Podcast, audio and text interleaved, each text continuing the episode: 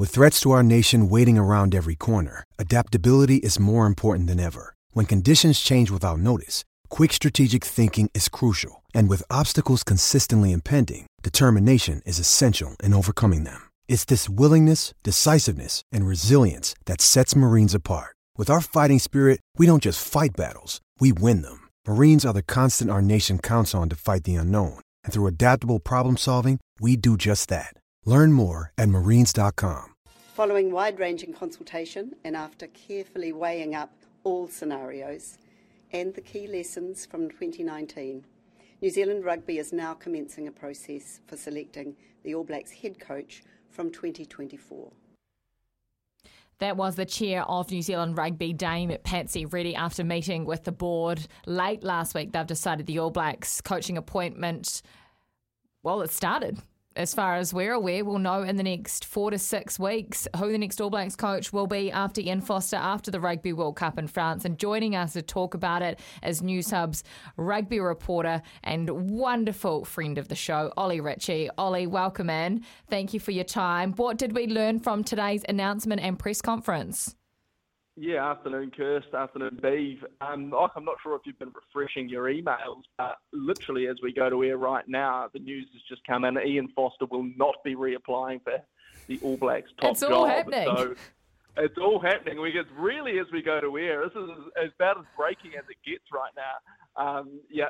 What we learned was that New Zealand Rugby wanted to go in a different direction. That much was clear. It was abundantly clear by the fact that they announced they were going to appoint the next coach before the World Cup. It said that they were going to move away from Ian Foster and go in a different direction, regardless of whether Foster wanted to reapply for that job or not. We have now obviously just learned, literally in the last few minutes, that Ian Foster will not be reapplying for his job. His time in charge of the All Blacks as part of the All Blacks coaching group will come to an end at the end of the Rugby World Cup in France. There will be a new man in charge next year. Well, I mean, Ollie, that's glaringly obvious, wasn't it? The fact that he was never going to win it right now, was he? His only chance stood, and I guess that's why he went on the media blitz there last week as one sort of last-ditch effort. If it gets named after the World Cup and they win it, yep, he's as good a chance as probably anyone. But the fact is, he was never going to win it in March and April, was he?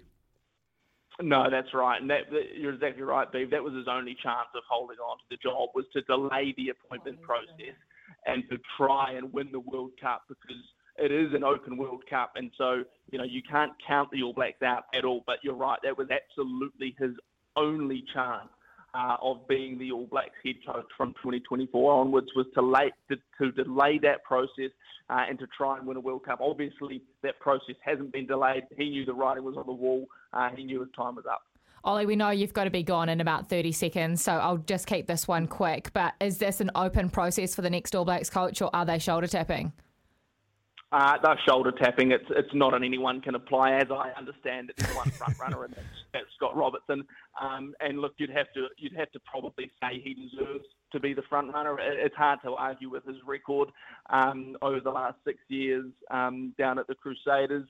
Maybe a slight blip last week to open up. A slight blip, Ollie. Is that what you call it? Slight blip, Ollie. Is that what you call that, Ollie? A slight blip. Just a slight blip. I hit one of those potholes. Just hit one of those potholes down in. That was a huge lump. But yeah, you'd have to think that Scott Robertson is very much the front runner now. Ollie, absolutely brilliant to be able to get you on. We know you're busy, so we'll let you go. But thank you for coming on with that absolutely exclusive breaking news for us. No worries, guys.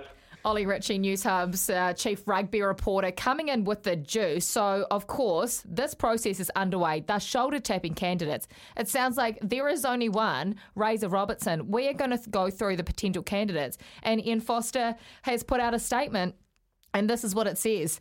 As I said last week, I felt the best thing for our team and for our entire management group was to have this process done after the Rugby World Cup. That hasn't happened, but we will accept this decision and move on. My sole focus remains unchanged. It's to lead this All Blacks team and management group in our planning and preparation so that we can go to France with the goal of winning the Rugby World Cup and making this country proud. I won't be reapplying for the job of head coach. Well, he wasn't going to get it if he did apply, right? No, not if it had been decided in March or April. Absolutely no chance. So as I've always said, I think this is the best thing for him. He won't be sitting there tonight thinking that, but he mentioned it in that statement. He can his now sole focus, because I said it last week, his sole focus wouldn't have been winning Paris. It would have also been all this other stuff that's been going on in the press, this political plays that has all been unfolding. So I think it's starting to become a lot clearer. With this unfolding for me now, I'm leaning back to my initial gut feeling that it is Razor's job. When you think back to that Joey Wheeler interview. Joey had the scoop before Razor even came out and said there'll be an announcement in the next 2 weeks. He wasn't wrong, was he? 2 weeks after Razor said that, here they are. The big scoop there from Joe. Interesting, some of the wording Fozzie's using against his current employer. Well, if you read between the lines there, it's pretty strong wording. So, yeah, interesting. But I mean, he's not going to lose his job between now and then. And depends out there. No, he's not. But, you know, it's just it is an interesting time. And I guess now it just ramps up. Straight shootout between, you would think, Razor and, if anyone, Jamie or maybe a few other little wild cards, if it is not already a done deal. If it's not already a done deal, there may be a few wild cards. We're going to go through those wild cards later, but we want to get back to the cricket because, look, 24 hours is not enough to digest this. We're talking sporting moments. What sporting moment can you think of in the history that actually surpasses that moment, how you felt watching the action from the Basin in that final innings yesterday? Cameron said the greatest sporting moment for him, Jonah tiptoeing down the sideline for the match winner against the Wallabies in the game of the century, that match in 2000. The one that the All Blacks got up by a truckload early, then it looked like they were going to lose it, and then, as he says, Jonah tiptoeing. Here's one from Carl that I love. Michael Campbell holding off Tiger Woods in his prime to win the US Open. Michael Campbell had a wonderful, wonderful few years there where he, as Carl mentioned, he went toe-to-toe with the great Tiger Woods when I don't think anyone's ever dominated sport quite like Tiger Woods has of golf in that era. Keep those sporting moments coming. What has long lived in your memory bank, like that test finish Will and Wellington yesterday, 8833? And if you've got any questions for Tom Latham, he's coming up on the show just after 5 o'clock.